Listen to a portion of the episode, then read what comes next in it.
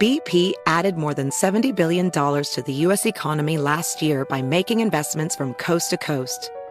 Investments like acquiring America's largest biogas producer, Archaea Energy, and starting up new infrastructure in the Gulf of Mexico. It's and, not or. See what doing both means for energy nationwide at bp.com slash investing in America. Infiniti presents a new chapter in luxury, the premiere of the all-new 2025 Infiniti QX80, live March 20th from the edge at Hudson Yards in New York City, featuring a performance by Jon Batiste. The all-new 2025 Infiniti QX80 is an SUV designed to help every passenger feel just right. Be the first to see it March 20th at 7 p.m. Eastern, only on iHeartRadio's YouTube channel. Save the date at new-QX80.com. Don't miss it. 2025 QX80 coming this summer. This episode is brought to you by Navy Federal Credit Union. At Navy Federal, it's been the mission to help the military community for over 90 years. And not just help them, but do everything to make sure they not only grow, but flourish. That's why Navy Federal Credit Union has all kinds of great savings and investment options like share certificates with sky high rates. So don't hesitate. Start growing your finances today with a variety of savings and investment options. Navy Federal Credit Union. Our members are the mission. Savings products insured by NCUA. Investment products are not insured, not obligations of Navy Federal and may lose value. This is Amy Brown from Four Things with Amy Brown. Today, healthier is happening at CVS Health in more ways than you've ever seen. It's wellness destinations for seniors, including select locations with Oak Street Health and CVS Pharmacy. It's doctors, nurses, pharmacists, and everyone in between offering quality care and support virtually in person and on the phone. It's in home evaluations through Signify Health and meeting mental health needs through Aetna. And those are just a few of the ways that healthier is happening. To see more, visit cvshealth.com slash healthier happens together. CVS Pharmacy, Oak Street Health, CVS Specialty, Signify Health, and Aetna are part of CVS Health. Eligibility and services vary by location and individual. Uh,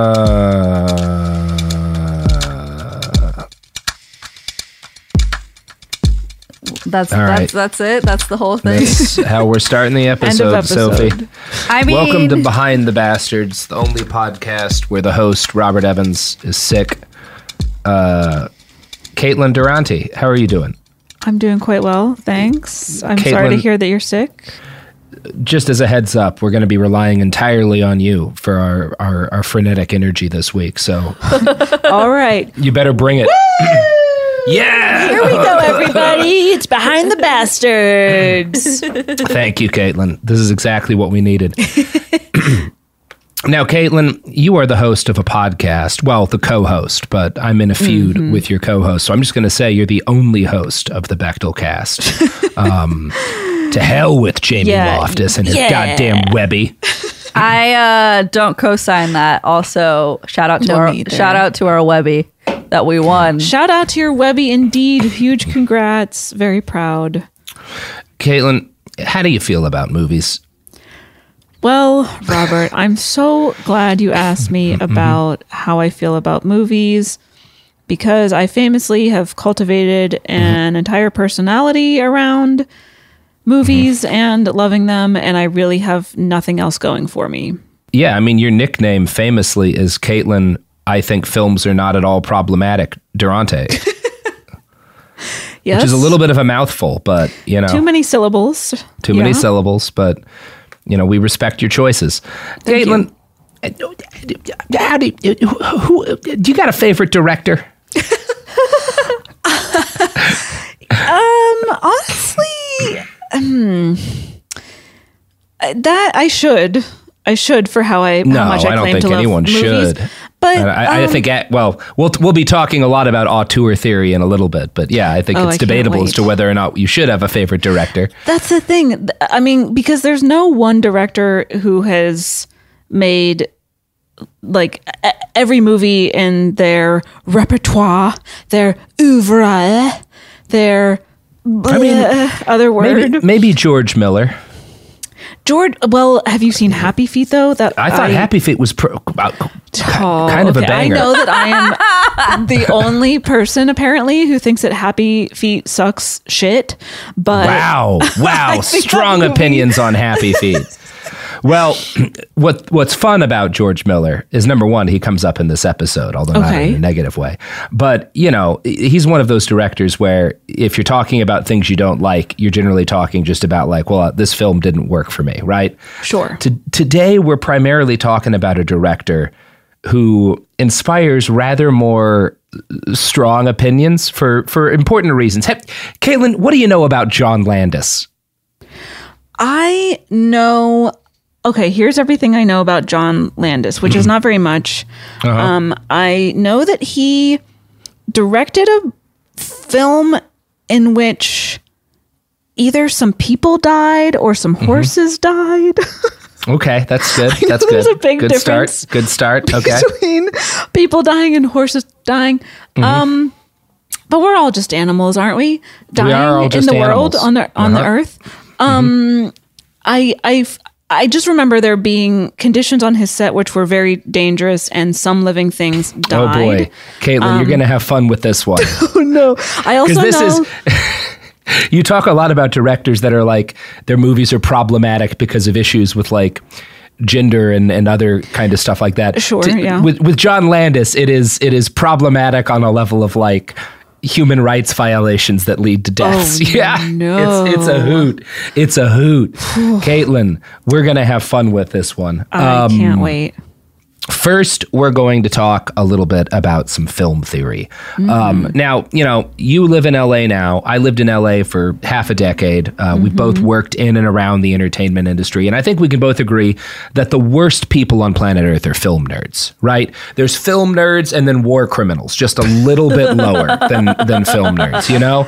That's, that's how I tend to think about it. As a um, film nerd, I am certainly one of the worst people walking on this earth. Yes. Mm-hmm. Yeah, we need a Nuremberg for people who think too much about Magnolia. PTA, another director that sometimes I'm just like, why are we all going to bat for this guy so much? Oh man, Tom Cruise in that movie is a pretty incredible performance, though. You know what? As as as much as I love to hate Tom Cruise, I also love to love a lot of his performances. Look, you you can't den- you can say a lot of things about Tom Cruise, and most of them are bad, but you can't deny it. the man is a star. He's a, he's he's a star and he's a Yeah. talented performer. Yeah, absolutely. Um, so we're talking about kind of auteur theory, right? Which is a mm-hmm. term that we get. I've read a few things on this. I'm not an expert on any of this, but it seems broadly agreed upon that like the word emerged in its common usage in the 40s and 50s among a bunch of like French film nerds. And the basic idea is that the director of a film should be seen as the author of that film. And thus films are primarily reflections of the specific vision of whoever directs them. If you're looking at a film made by a specific director, it's going to have themes and visual cues that work as signatures. Um, this is obvious, like, this is not like pro- particularly problematic. It's obviously true of a lot of directors, at least. There's certainly directors like Brett Ratner, where it's like I could I couldn't tell you if that was someone else's film or Brett Ratner's film because Sure. they're all they all look like They're a million other films. But then there's guys like it- like if if if you put a Quentin Tarantino film on that you've never seen or heard of, you'll um, you'll immediately be like in ten minutes, oh, this is a fucking Quentin Tarantino film, right? Yes. Um, same with like Paul An- uh, Paul Thomas Anderson. Same with even like a guy you wouldn't most people wouldn't call an artist like Michael Bay. You put a Michael Bay film on, most people are going to be like, this this seems like a Michael Bay movie. he is an auteur and Yeah, absolutely. he has very recognizable conventions that he uses in his filmmaking and storytelling and you know Yeah. all that stuff So, it, as kind of a basic sort of element of analyzing a film, there's nothing like highfalutin or even like problematic about the idea of like an aut, like aut, auteur theory, right? yeah like it's, just a neutral concept yeah, it's it's just like a pretty neutral concept that's kind of hard to argue with at, at its basic level. The term itself was coined by again a bunch of fil- French film critics ri- writing in a journal. I'm not going to try to pronounce, um, and a lot of these guys became French New Wave directors. New York University professor Julian Cornell points out that the basic idea of an auteur in a film had existed as long as films had, and it probably originates most clearly from a German theater director Max Reinhardt in the 19 teens. The concept started to gain popularity, though, in the United States starting in the 60s and 70s. Um, and this came alongside the rise of like the directors generally seen as like the auteurs, right? Guys like Alfred Hitchcock, Marty Scorsese, Stanley Kubrick, Francis Ford Coppola, and William Friedkin, right? And these are the, the area in which like this idea of like the, it, it, and it kind of expands from this idea that like, films have a recognizable author to like the director is this kind of is like the god of the movie they're making right? Right. um, they are the only voice that matters. And if you if you want to really make great film art they have to just be kind of followed blindly by the people on set. Um, and this you know it, it- one thing you can't argue with is that this is an era in which a lot of the most influential films of all time are being made right? You're getting the exorcist you're getting shit like the birds psycho um, you're getting easy rider taxi driver 2001 a space the Godfather, um, like some some pretty fucking good movies are getting made in this time. Yeah, that's like Um, defining the yeah. language of cinema. Yes. And yeah, exactly. yeah, the fucking Shining, right? Um, so yeah, this isn't the the era in which people start to see directors this way is also the era in which movies that are generally seen as like the most famous movies of all time are getting made, um, and the sheer density of history making works of cinematic art in this period leads people to get a little bit carried away with kind of how important a director is and how they should be treated, right? Giving a um, man power. Um, Giving a man telling him that ultimate- He's an artist. specifically not just giving a man power giving a bunch of men in their mid 30s with access to infinite money and cocaine mm-hmm. ultimate power in any situation is going to lead to problems right uh-huh. yeah uh-huh. And it is not for nothing that this is the era in which cocaine goes super viral too. But one of the clearest examples of like how auteur theory can lead to some really or how the idea of like the director is this kind of author of the film can lead to some fucked up behavior is alfred hitchcock's the birds. Um, this is one of the most famous horror movies of all time and it relied heavily on the director's ability to mentally and physically abuse actress tippi hedren. We've discussed this at some length in our hitchcock episodes but i'm going to read a brief summary from a write-up in people based on hedren's recently released memoir Quote, everything was building towards the famous bedroom scene, Hedren writes of the scene in which her character Melanie suffers a vicious on camera attack by the birds. Up until the day of the filming, Hedren says Hitchcock had promised her they'd use mechanical birds, but on the day they started shooting, Hedren was informed by assistant director James H. Brown that the mechanical birds aren't working, so we're going to have to use live ones. Hedren writes that she endured five days of filming where handlers hurled ravens, doves, and a few pigeons at her. It was brutal and ugly and relentless, writes Hedren. Cary Grant, one of Hitch's favorite leading men, happened to be visiting the set that day and told me between takes, You're the bravest woman I've ever seen. On the final day of shooting the scene, live birds were loosely tied to Hedren's costume while she lied on the floor. The actress says when action was called, the birds that were tied to her started pecking her, and the wranglers again threw live birds directly at her. Hmm. So, so that's good.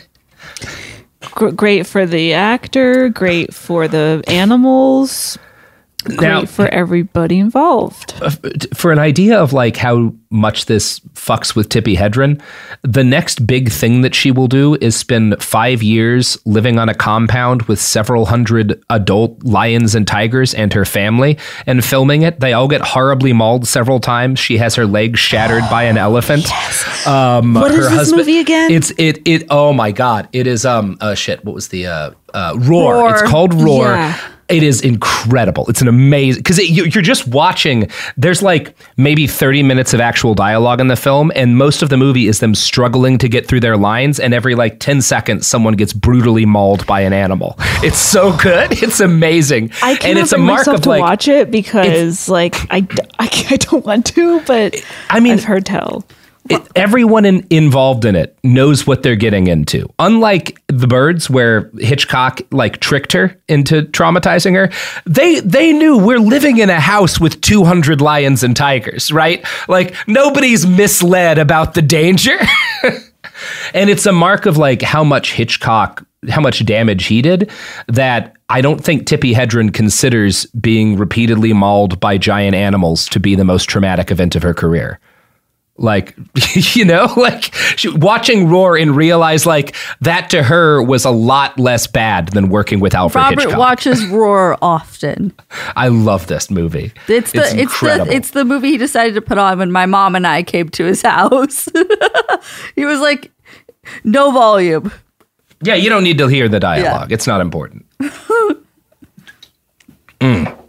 Such a good movie. Anyway, so there's nothing inherently problematic or wrong about using auteur theory to analyze movies, but the obsession with these directors as the sole voice and driving force behind their art led repeatedly to whole teams of adults just kind of standing by while, again, dudes often i think hitchcock was older but often just like dudes in their 30s or 40s abused entire crews full of people and specifically generally female act, like actors. Like that's where most of the violence comes down. And a really good example of this would be the classic william friedkin film the exorcist now, this is still considered to be one of the scariest movies ever made. Friedkin was obsessed with the idea that his movie wouldn't be frightening enough to the audience if he didn't deeply traumatize his actors.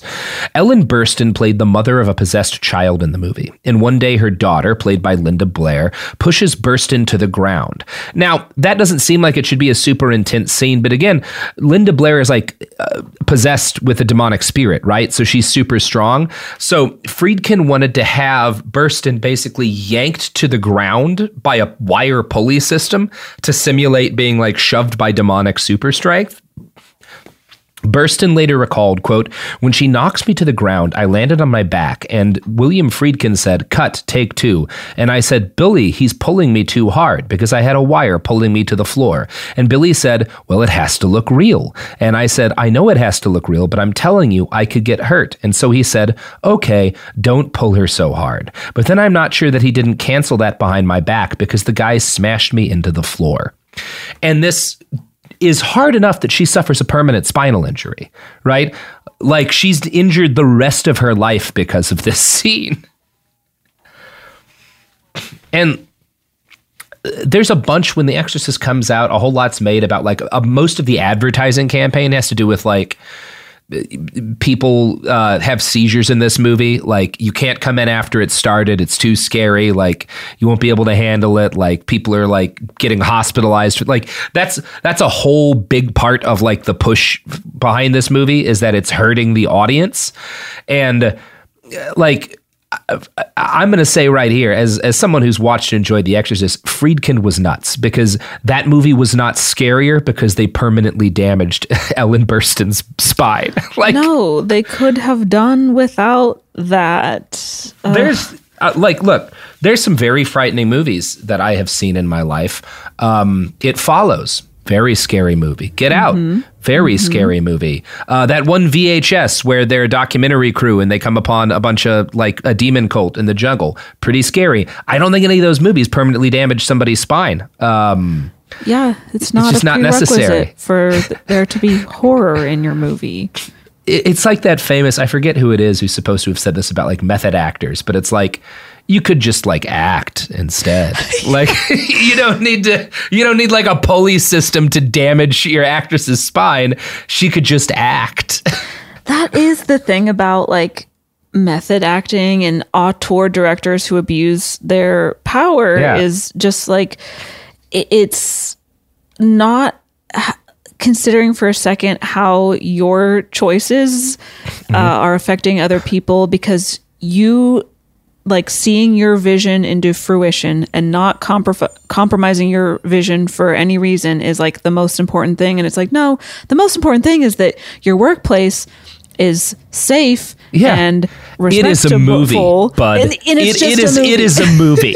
like the stakes are not you don't well, need to nearly kill people to see your vision come to life. That is not how that works you you almost exclusively see it with people directing horror, right? Like that's where really a lot of the worst abuses come from. Mm. Um, like you can look at The Shining too, where it's not so much physical, but Shelley Duvall is like really mentally oh, abused in that famously. movie. Yeah. Um, and I guess because they want realism or some shit. I, am a big Michael Mann fan. Um, mm. I, you know, I'm a I'm a gun nerd. Um, and the movie Heat is reve- is regarded by like people who are professional gun users as a perfectly accurate movie with the gunfights. That that big Mm, okay. bank ri- is just uh, like technically everything ideal. You notice that Michael Mann did not put live bullets in those guns and require his actors to get shot for real.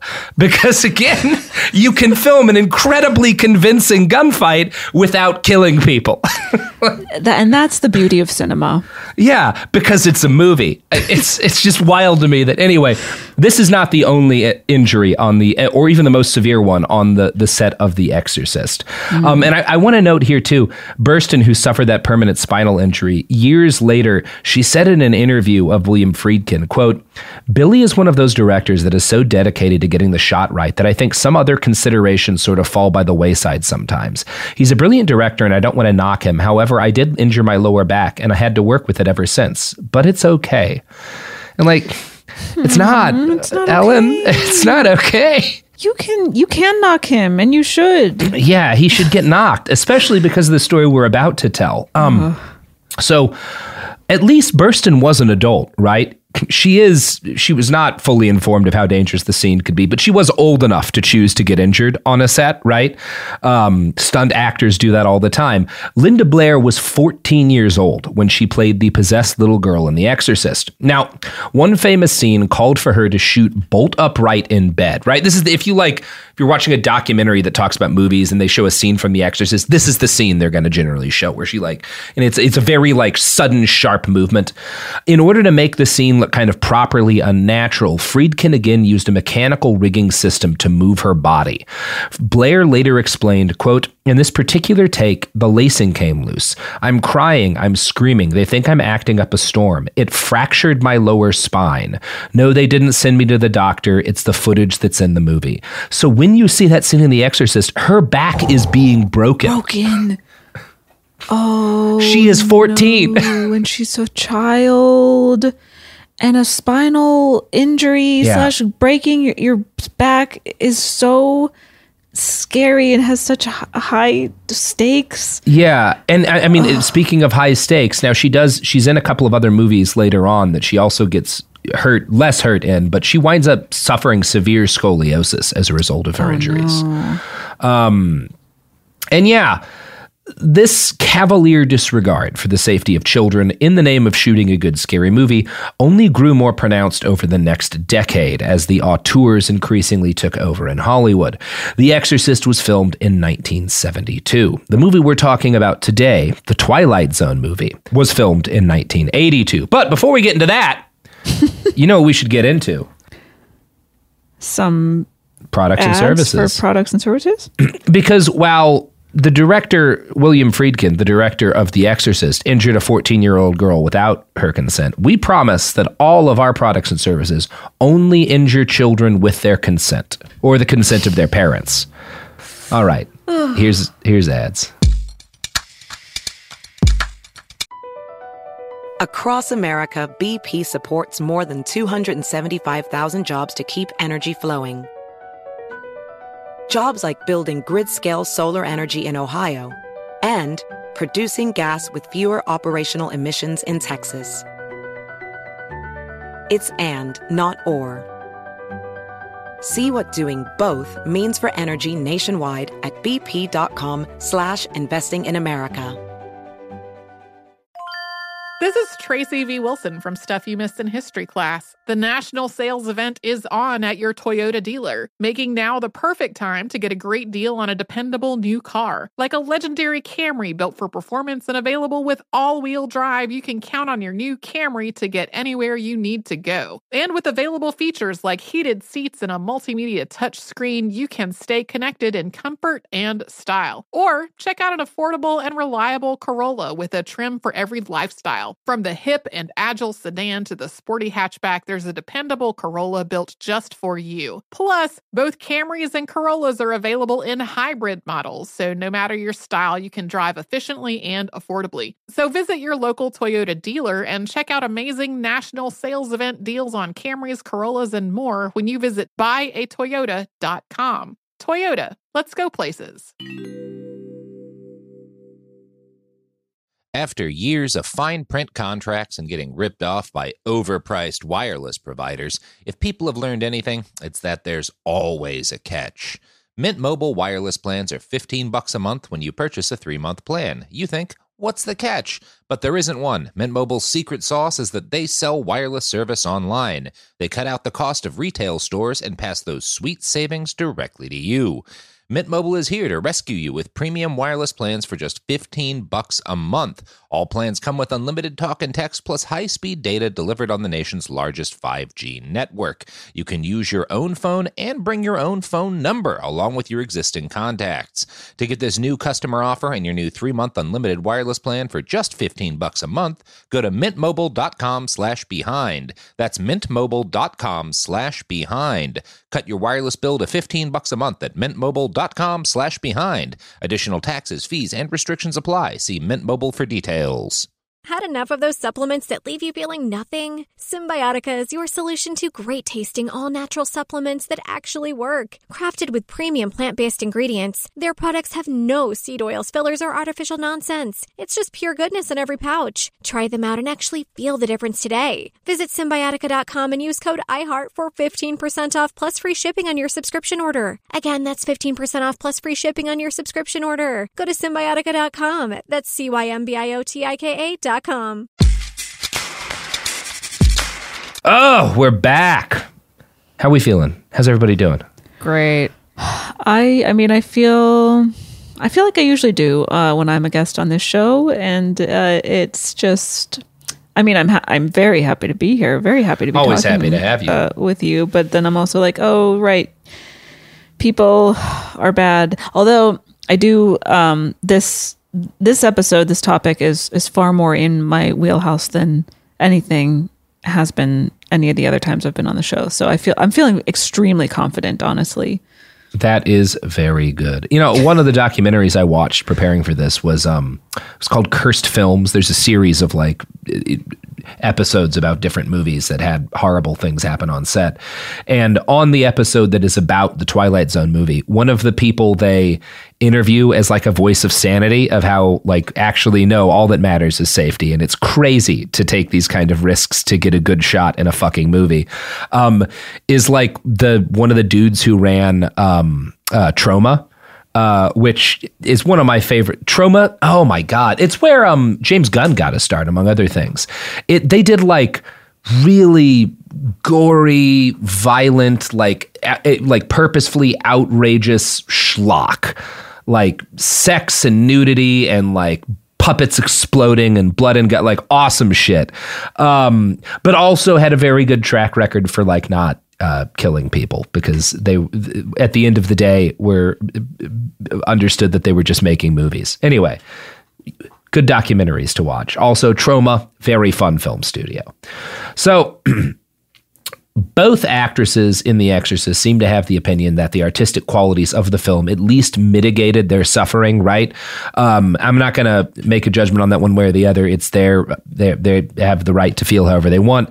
Um, I have to imagine that, like, yeah, if if you suffer, but the thing that gets made is like a legendary work of art, then maybe that makes it a little easier. It makes it feel like more meaningful or something. Yeah, it doesn't justify it certainly, but I guess it's like, well, if I broke my back, at least it wasn't for the worst movie ever made. Exactly. and today, like, we're going to primarily be talking about people sacrificing everything for a, an incredibly stupid movie.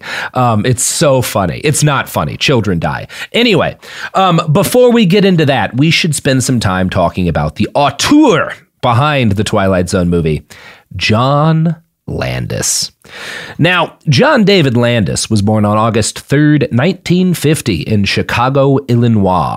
His family were reasonably well off. Uh, his father was an interior designer and decorator. Um, also, his mother's original last name was Magaziner, which is not something I realized people had as a last name. I actually think it was like her last name from previous marriage.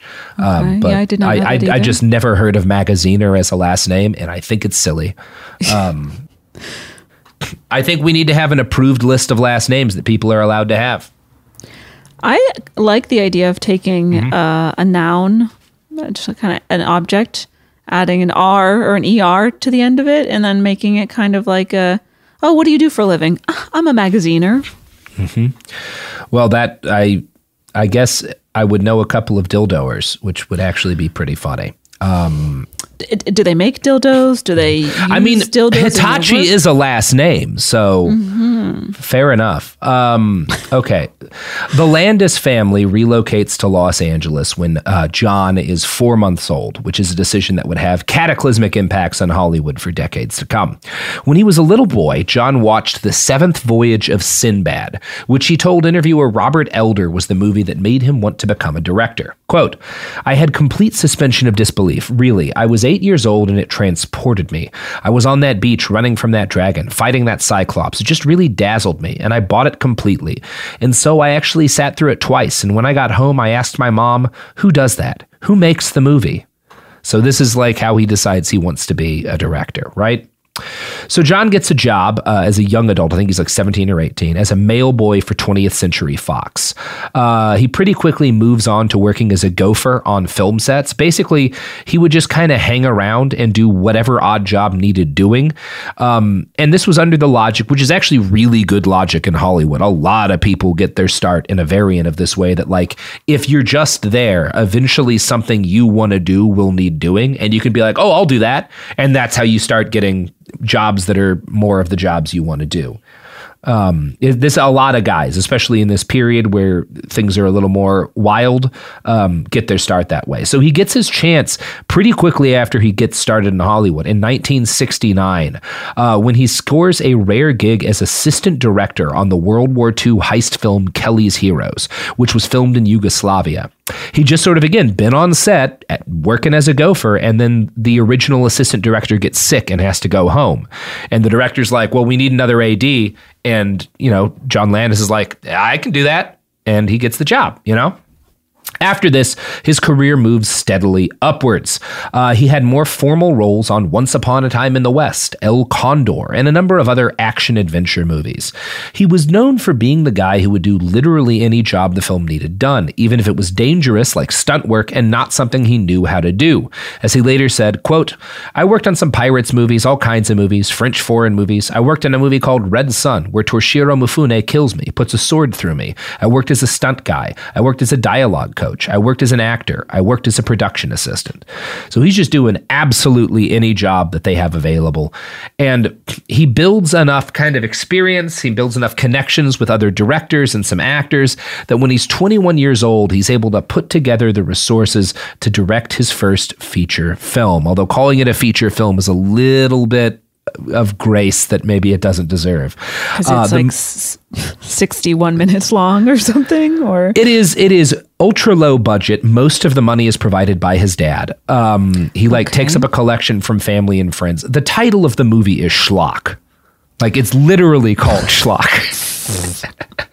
um, very good, good, good, Here- good. here's how IMDb describes it. A small town is terrorized by the banana killer, which turns out to be the missing link between man and ape. Now, I have not watched this movie. Uh-huh. My time is slightly more valuable than that. But I also came across a fan summary of the storyline on IMDb, and my goodness, I would be doing everyone a disservice if I didn't read that too. A monkey type monster falls in love with a blind girl, which thinks that he's a giant dog. After kidnapping the girl and fleeing King Kong like onto the roof of a gym, he gets involved with the army. Now, I have not seen this movie. John Landis, to be to be entirely fair, John Landis is on the record as saying it's terrible, right? Like he he he does not pretend this was any good, and it was supposed to be like a, a so bad it's it's funny movie, right? Like that was the goal. This was not like a serious, like it was a loving send up of sh- of sh- of shitty monster movies. That's why it's called schlock, you know. Now, John wrote, directed, and starred in costume as the ape monster. Um, he had actually originally intended his first film to be an underground porn movie, but he apparently gave up on the idea when he learned that he'd need to cut in organized crime. Um, so, if you're wondering where John Landis's moral lines lie, I guess that's that's as close as you're gonna get.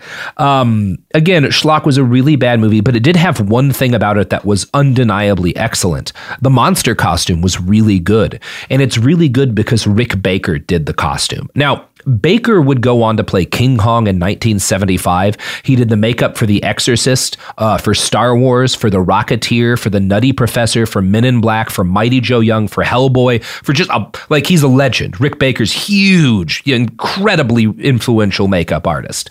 Um, Landis could never have afforded him as an actual professional, but Rick Baker wasn't yet a professional. Max Landis or John Landis stumbles into Rick Baker when he's like living with his parents and cooking latex costumes in their kitchen oven. Um, so he's basically able to get this kid for his first gig. This guy who becomes like a legendary, um, like monster kind of prop maker type dude.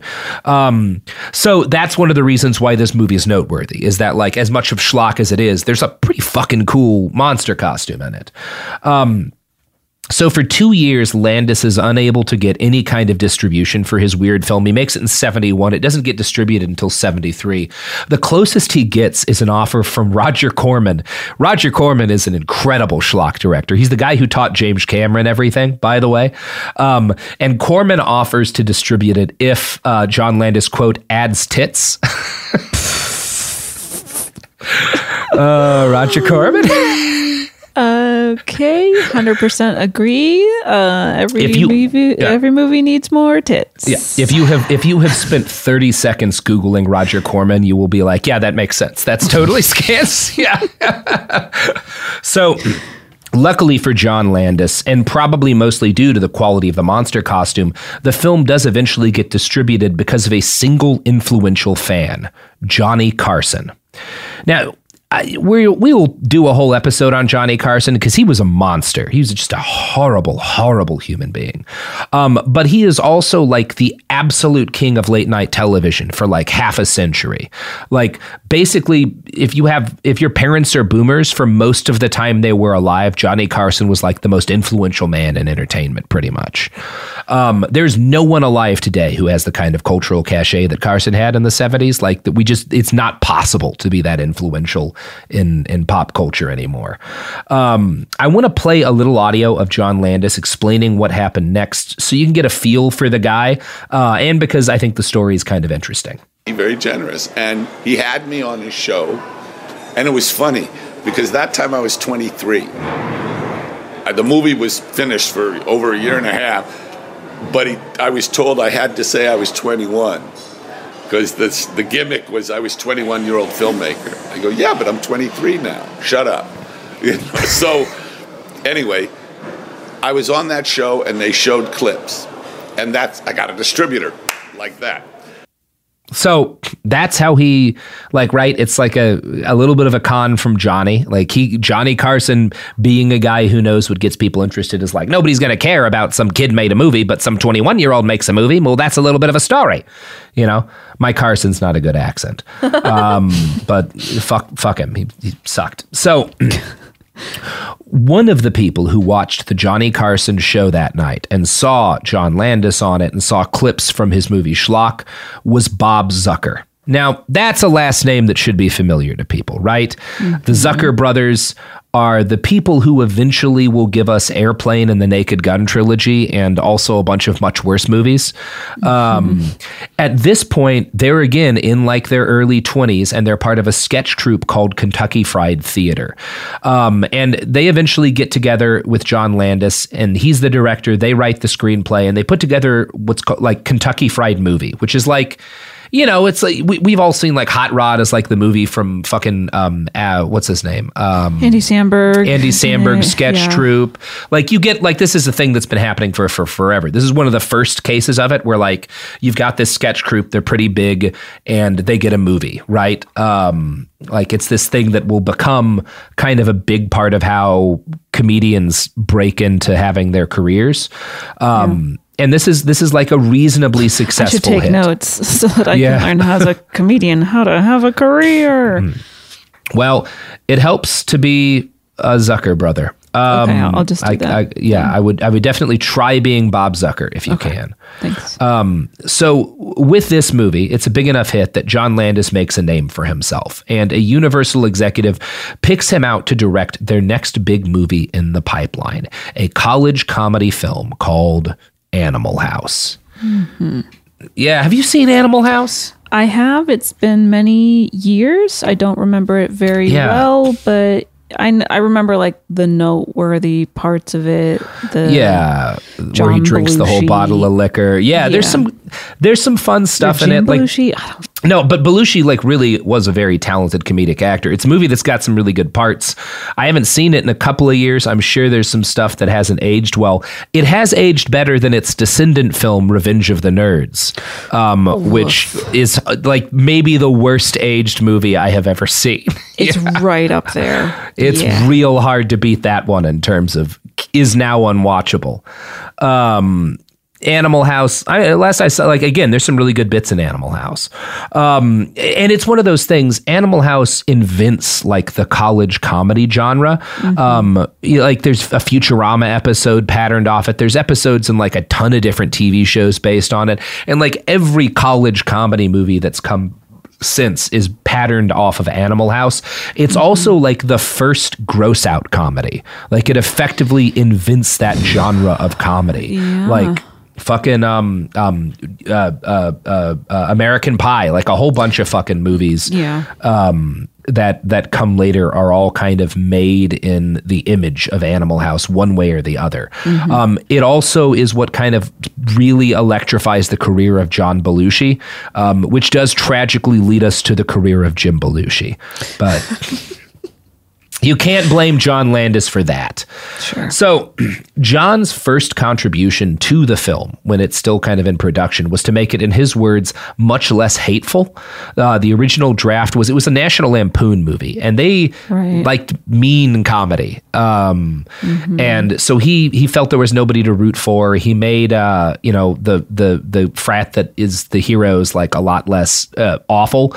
Um, It's kind of the way he's put it. I haven't seen the original draft of the script. He also wanted it to be more authentic, right? He really wanted it to feel real. So he wanted to film at a real university. They actually picked the University of Oregon in Eureka. Um, and he arranges for his cast to party with a bunch of actual 70s frat brothers so that they'll understand what like real frat parties are like. This does not go well. Um, see, the frat kids were not impressed with having like B. These guys at the time, like most of these folks are like B and C list Hollywood types, right? They're mostly the folks who show up at the party, at least, are mostly not big names. Yeah. Um, and uh, a misunderstanding occurs, and the frat boys beat the shit out of Landis's actors. Whoa. Yeah, it's really fun. They just fucking wail on him. Um, I'm going to quote from Stumped magazine now. Landis was never told about the fight as he was saved by his first assistant director, Cliff Coleman, a crusty cowboy boot wearing Sam Peckinpah veteran. It was Coleman who insisted that nobody tell the director a thing about the brawl, and he also found the necessary medical care for the actor's bruises, chipped teeth, and other wounds. He was gruff and big, and we were kind of like the grizzled old Sarge in private, Landis says of Coleman, adding that he was glad he never heard about the fight, noting, I would have freaked out. Um, now, given what comes next, I don't know if I believe that. Um, but whatever you want to say about his tactics in this movie, Animal House is a huge success. It changes the game for comedy blockbusters, and it turns John Landis into something approaching a household name. Now, that was 1978. In 1980, John co wrote and directed what will probably always be his best film, The Blues Brothers, starring John Belushi and Dan Aykroyd and featuring every living musician worth anything in the United States. Mm-hmm.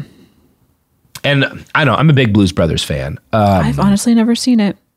it's a good ass movie. I watched it very recently. That motherfucker holds up. That is a good ass movie. Okay. Um, it's got like Aretha Franklin in it. It's a really quality, quality film.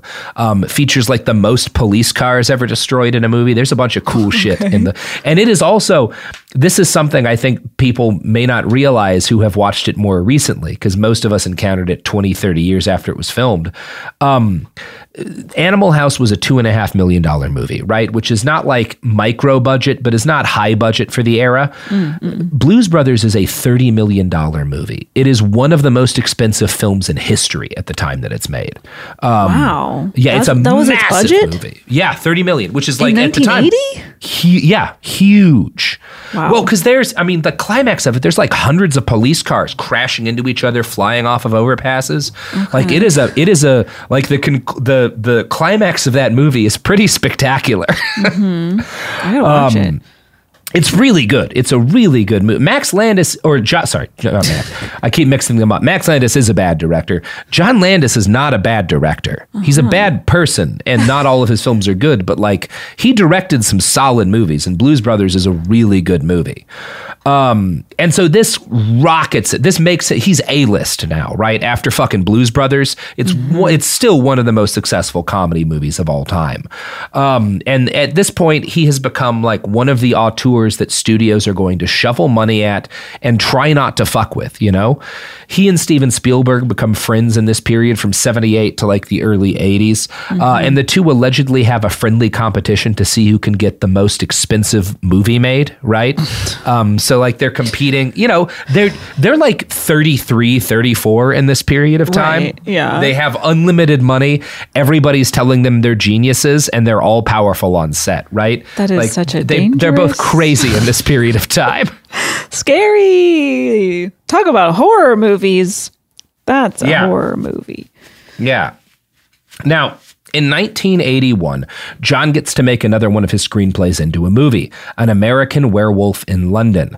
Uh, it was another really big hit. It effectively invented the comedy horror film as a viable profit making genre. There had been like comedic horror before. This is the first time it's actually like, oh, you can make some fucking money doing this shit, right?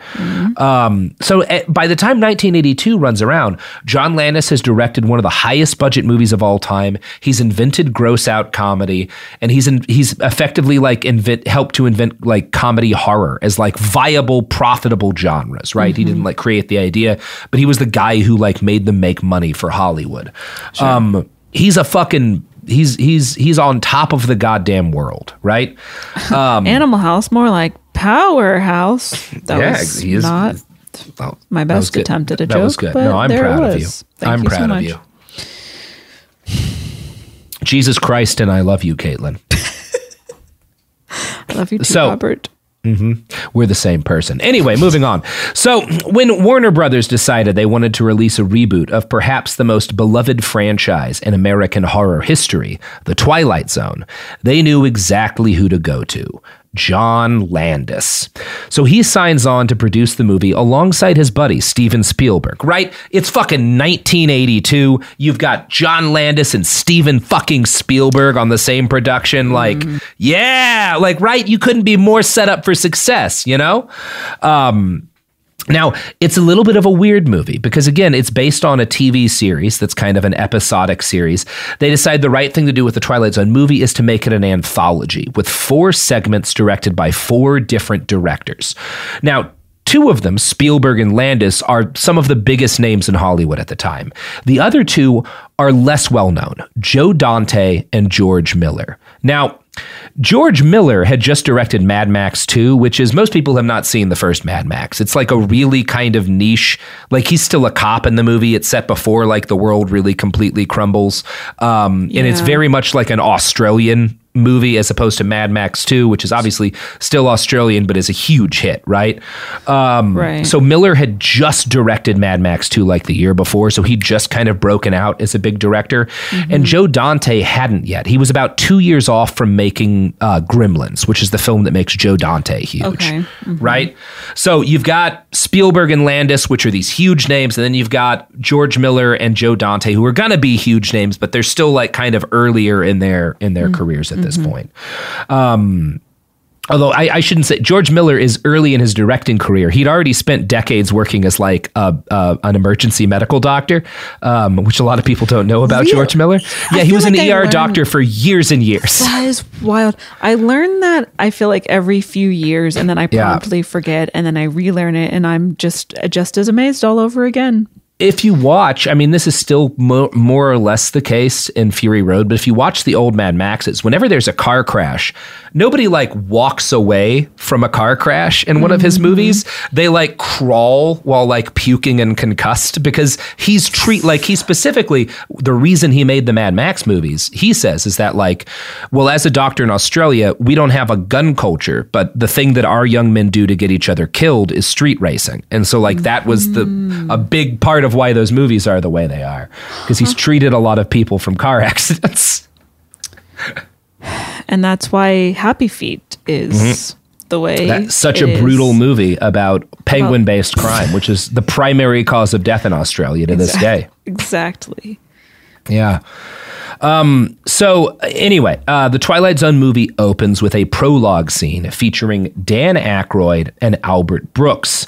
Um, Aykroyd is, you know, most famous for Ghostbusters, and Albert Brooks is, Brooks is most famous for voicing Hank Scorpio on The Simpsons.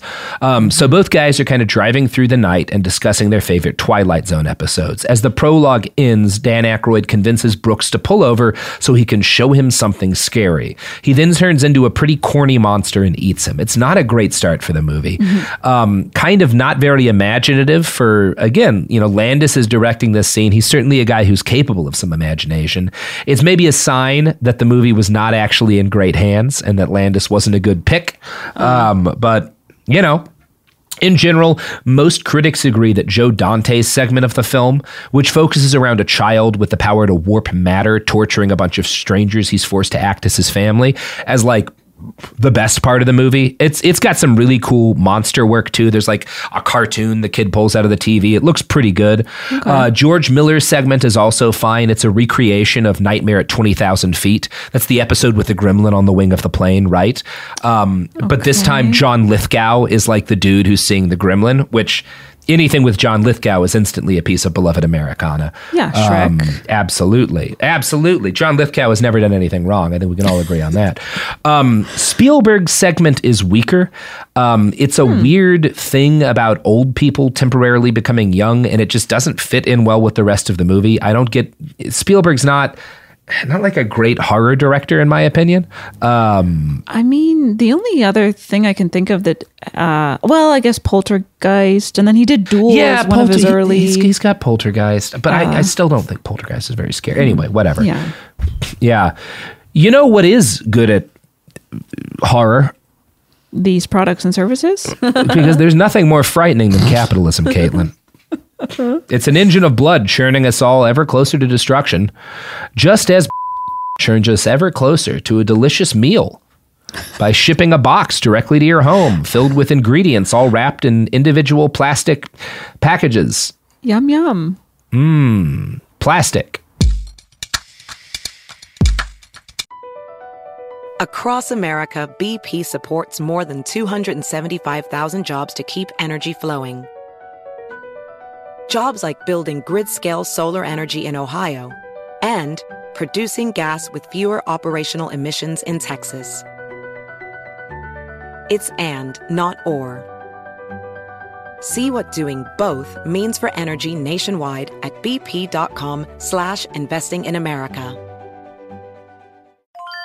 This is Tracy V. Wilson from Stuff You Missed in History class. The national sales event is on at your Toyota dealer, making now the perfect time to get a great deal on a dependable new car. Like a legendary Camry built for performance and available with all wheel drive, you can count on your new Camry to get anywhere you need to go. And with available features like heated seats and a multimedia touchscreen, you can stay connected in comfort and style. Or check out an affordable and reliable Corolla with a trim for every lifestyle. From the hip and agile sedan to the sporty hatchback, there's a dependable Corolla built just for you. Plus, both Camrys and Corollas are available in hybrid models, so no matter your style, you can drive efficiently and affordably. So visit your local Toyota dealer and check out amazing national sales event deals on Camrys, Corollas, and more when you visit buyatoyota.com. Toyota, let's go places. Had enough of those supplements that leave you feeling nothing? Cymbiotika is your solution to great tasting, all natural supplements that actually work. Crafted with premium plant based ingredients, their products have no seed oils, fillers, or artificial nonsense. It's just pure goodness in every pouch. Try them out and actually feel the difference today. Visit Cymbiotika.com and use code IHEART for 15% off plus free shipping on your subscription order. Again, that's 15% off plus free shipping on your subscription order. Go to Cymbiotika.com. That's C Y M B I O T I K A.com. Spring is a time of renewal, so why not refresh your home with a little help from Blinds.com? We make getting custom window treatments a minor project with major impact. Choose from premium blinds, shades, and shutters. We even have options for your patio, too. Blinds.com invented a better way to shop for custom window treatments. There's no pushy salespeople in your home or inflated showroom prices. Our design experts can help you find the perfect window treatments on your schedule. We'll even send free samples directly to you. Plus, we can handle the measuring and installation for you. Unlimited window treatments installed for just one low cost. And with Blinds.com, you'll always get transparent pricing, no hidden fees. Our free shipping and 100% satisfaction guarantee can put the spring back into your step and into your home, too. Shop Blinds.com right now and save 40% site wide. Get 40% off for a limited time at Blinds.com. Blinds.com. Rules and restrictions may apply. We're back. Sophie seems happy. Nope. No? What, what's up, Sophie? You're just so annoying. Yeah. Well, Yeah. yeah. Well, Yeah. You know, you're trapped here, Sophie. Caitlin's lovely. We, we, we have a network now. Thank you. You are my business partner. Yeah, you can't get away from it. forever. Forever. So, um, now we've talked about the other segments of this movie, which again are not bastard worthy, and I'm just going over to give you kind of a context of what's in this film. Sure. We're going to spend the rest of our episode talking about John Landis's segment, which would turned out to be one of the most disastrous things ever filmed. It was a reworking of the old Twilight Zone episode, A Quality of Mercy. Now, that episode, the original Twilight Zone episode, had been about like a young army officer at the end of World War II ordering, like, there's a bunch of trapped Japanese soldiers and they're like sick, and he orders an assault on their position, even though his sergeant's like, the war's almost over, we don't need to do this. And he's like transported to earlier in the war as a Japanese soldier in the opposite situation. Anyway, he learns that it's bad to want to kill people, right? Like wh- whatever. It's a, not one of the better Twilight Zone episodes, I would say. Um, Landis decides to reimagine the episode in some baffling ways. It focuses on Bill Connor, an angry racist who's like at a bar and he's pissed that he lost a promotion opportunity to a Jewish colleague. And then he like curses, says a bunch of racial slurs in front of like a black dude. And he mm-hmm. does a bunch of like racist shit. And then like suddenly finds himself transported to Nazi occupied France as a Jewish man. And then he tr- is transported to Alabama in the 50s as a black man fleeing the KKK. And then he mm-hmm. winds up in Vietnam as a random villager avoiding bloodthirsty U.S. troops. Now, the script was supposed to end with him transported back to the Holocaust, being shipped off to a camp. And that is a questionable story in and of itself, shall we say? Uh, yeah. And this is the story I think that the studio wants him to tell. Landis has some. No- oh, sorry. This is the story Landis initially wants to tell. I think the studio has some notes. Uh, i- in any case, they they want to make the um the ending less bleak, uh, and they want to have like a redemption for the character Bill Connor. So Landis rewrites the script so that it ends with Cooper as a Vietnamese villager rescuing two young children from an attacking American helicopter. Right. Um, so they change, you know, what's supposed to be the climax of the episode. Um, now, as you'll remember from Animal House, John Landis had a thing for realism. And that's, you know, wasn't necessarily a great decision for making a movie about fraternity kids partying.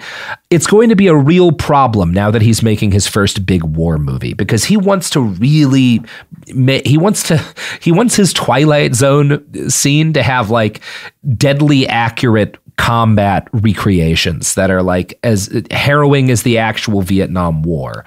So he's really obsessed with having a helicopter swoop in on actor Vic Morrow, who plays Connor, and the children as they're struggling through a raging river, as like explosions detonate this village behind them and gunfire stitches through the foliage around them. This mm-hmm. presents some problems. For one thing, No kidding. if, if you're gonna hire children, there's certain complications, right? Um, there's certain things you can't do with child actors on set. For example, have them next to explosions and a helicopter that is flying so low that it could hit a human being, right? You're not supposed to do that with small children on a film set, even in the 80s. Right? Things are looser then, but even in the 80s, you're not supposed to do this. Also, he, he want the scene is at night. Now, everyone around John Landis is like, well, let's shoot day for night, right? Which is a way of shooting a night scene in the day that doesn't look as good but is safer because it's safer to have a helicopter swoop in low over people while explosions happen in the day than it is in the dead of night, you know? I shouldn't have to explain why, but it is safer. Um, John Landis is like, no, that's not real. But it's also illegal to have children working at night, in addition to all of the other things about this that are illegal. Mm-hmm. So, because the way he wants to shoot this is illegal, John Landis decides to break the law. yeah. Bad boy. I'm going to quote from a write up by Crime Library here. The second assistant director, Anderson House, had reservations about working children after hours and around a helicopter and special effects explosives. He shared those concerns with Allingham. House wanted to know if Landis planned to film the kids during the daytime and artificially simulate night, and then insert those shots into ones actually made at night. Allingham told him no. Later, House asked if Allingham knew Landis had considered using dummies or dwarf stunt people instead of children. Allingham replied that Landis had rejected those ideas because he flo- thought they would look phony. House pursued the issue, and Allingham told him there was no point in discussing it further. In early July 1982, Landis asked George Folsey to locate two young Asian children for the roles. Folsey agreed to do so despite misgivings. Production assistant Cynthia Nye recalled Folsey coming out of a meeting with Landis and production manager Dan Allingham. The trio discussed the illegal hiring of kids, and according to Nye, Folsey joked, We'd probably will probably all be thrown in jail for this. Folsey phoned Dr. Harold Schumann, husband of Folsey's production secretary Donna Schumann. Folsey knew that Dr. Schumann had often worked with Asian people and asked for his help. Dr. Schumann called a former associate of his, Dr. Peter Chin, and explained that he had friends who were trying to cast a couple of Asian children in a movie. Dr. Chin phoned his brother, Mark, who had a six-year-old daughter named Renee. Mark discussed this idea with his wife, Xian Hui, and little Renee. Xian Hui thought that being in a movie would be a very fine experience for Renee, who would have a lot of memories of what she had done when she grew up. The prospect of acting thrilled the girl. So they get two kids, 6 and uh-huh. seven years old, for this mm-hmm. movie. Obviously, you see why, like, the kids are excited. You see why the parents are excited. Sure. The parents are not, we will talk more about this in part two. The parents are not being told entirely what these scenes will involve. Um, and the kids sure don't know. Now, from the beginning, John Landis showed a distinct preference for realism in his Twilight Zone segment over the safety of the crew. At one point, he grew furious that his prop team couldn't suggest a way to realistically. There was a scene where like troops were shooting through jungle underbrush, and the blanks weren't realistically tearing up plants. Um, and his crew had some suggestions for how to like blow up the foliage, you know, to make it look like gunfire, but they were all going to take too much time. Um, and Max or John Landis grew furious about it. And I'm going to quote now from the book Outrageous Conduct. How long will it take? Landis asked. When Stewart said, who's his prop guy, said that he would need 15 or 20 minutes, Landis shot back impatiently, We don't have that kind of time. Camera operator Stephen Lydecker, who observed that exchange, next saw Landis and Stewart walk back towards the special effects truck. When Stewart returned a couple of minutes later, he was carrying three Remington shotguns. Stewart handled one of the shotguns himself and distributed the others to members of his team. Lydecker saw 12 gauge shotgun shells set on top of the camera battery. Vic Morrow wanted to know what was going on. Landis reassured him and in a moment cried, Action! The scene called for Morrow to duck under the water in front of the banana plants, come back up, and then leap out of the frame as the guns began firing. To make sure that Morrow escaped in time, Kenny Endoso, a stuntman who was standing out of camera range, actually pulled Vic away from the banana plants. Just three seconds later, the, the effects men began firing at the plants. According to Stewart, they fired 12 rounds of ammunition at the target. About half were shotgun cell- shells that Lydecker had observed, and the other half were red jets, plastic projectiles that are less potent than real bullets, but can still be lethal. So they are firing live ammo towards an actual human stuntman who is only not shot because he is physically pulled out of set immediately before the gunfire starts. Yikes. This is not good film safety. No. I would say not. This is not how you should do anything with guns, um, except for shoot at people. This is actually pretty close to how you shoot people. Just If don't have you- someone pull them away. if you actually want to shoot a person and hit them, that sounds yeah, like this is two pretty close thirds to of the how you way do there. it. Yeah, Yeah. So Vic Morrow finds all of this really unsettling. Um, he's not happy with this, uh, but he's also an old actor. He's on the downswing of his career. This movie's kind of like a comeback attempt for him, right? He's had a couple of rough years, and he's he's seeing this as like his best hope for revitalizing his career. And so he he doesn't confront Landis directly because he feels like if he goes to Landis and complains about how dangerous things are starting to seem on set, Landis will yeah, and Landis will blacklist him, right? Yeah. Because the director is God. You know, Landis mm. is a is famous for being dictatorial. That's what a lot of people will say. Uh-huh. And he does not take being questioned well. So, as is the standard in Hollywood back then, safety concerns by the crew are put aside because the auteur in charge of the production had a vision. And unfortunately for everyone, that, invi- that vision next included a helicopter hovering low over Vic Morrow, six year old Renee Shin-Yi Chen, and seven year old Myca Dinh Le. In part two, we're going to talk about what happened next. But now, Caitlin, we're going to mm-hmm. talk about your pluggables. Oh my gosh. Well, you can follow me on Twitter and Instagram at Caitlin Durante. You can check out my podcast about film, in which my co host, Jamie Loftus, and I often talk about auteur directors and uh, the fuckery that happens um, on their sets, usually as a result of their tyranny. So um, check check that out. the Bechdel cast, uh, produced by uh, our very own Sophie Lichterman. Oh my god, hi. Hi, and uh, yeah, those that concludes my pluggables. Well, you should also check out my new podcast where I listen to episodes of the Bechdel cast and, and devise new drinking games to go with them. It's called Get Rectal Cast with the Bechdel cast. And you can catch it five days a week on Cool Zone Media. So Very No. cool. check it check it One out. hundred percent no. I'm sorry. What was it called again? Get Rectal Cast with the Bechdel rec- cast. Okay, so re- but it just sounds like rectal. Yes. Yes, Yeah, it does. okay, yes. That's actually what everyone involved in production told me, and I bravely did not listen to them. Well, that's because you're an auteur. That's exactly what I shouted to them while waving a shotgun.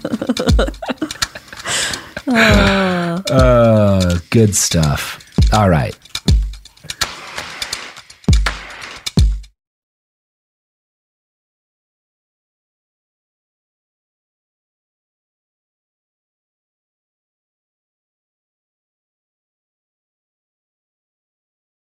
This show is sponsored by BetterHelp. It's a simple truth. No matter who you are, mental health challenges can affect you, and how you manage them can make all the difference.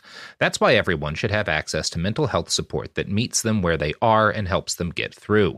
BetterHelp provides online therapy on your schedule. It's flexible, simple to use, and more affordable than in person therapy. Connect with a licensed therapist selected just for you. Learn more at betterhelp.com. That's betterhelp.com. Ready to unlock a world of entertainment? Philips Roku TV has America's favorite TV streaming platform built in, so you can watch live TV, catch every game, discover must see shows and hit movies, and get all the best streaming apps in one place, like iHeart for all your favorite music, radio, and podcasts. Watch what you want when you want. Immerse yourself in entertainment with premium 4K picture and sound for every budget, with sizes for every room. Find your perfect Philips Roku TV today, online or at your local Walmart and Sam's Club. Billie Eilish and Finneas O'Connell, they're with us today on Crew Call. I'm your host, Anthony D'Alessandro. Billie's vocals. It was automatic art. You know, I had to like choose a more challenging route than just like da da da da. You know what I'm saying? Like it could have been like easier. And a lot of people have asked me like, how did you choose to have it be so soft and like so simple? And what else was it gonna like? That's what the song wanted. Thanks for listening to this episode of the Crew Call podcast on Deadline. Are you self conscious about your smile due to stains? Have you ever wished that you had a whiter and brighter smile? Smile Actives is a safe and affordable alternative to expensive whitening procedures. You simply add Smile Actives gel to your toothpaste every time you brush your teeth, making it the easiest teeth whitening solution out there. In a clinical trial, Smile Actives users reported up to five shades whiter on average, all within seven days. No change to your routine, no extra time. Right now, they are running a buy one, get one offer. Hurry to smileactives.com slash iHeart today to receive this special offer with free shipping and handling.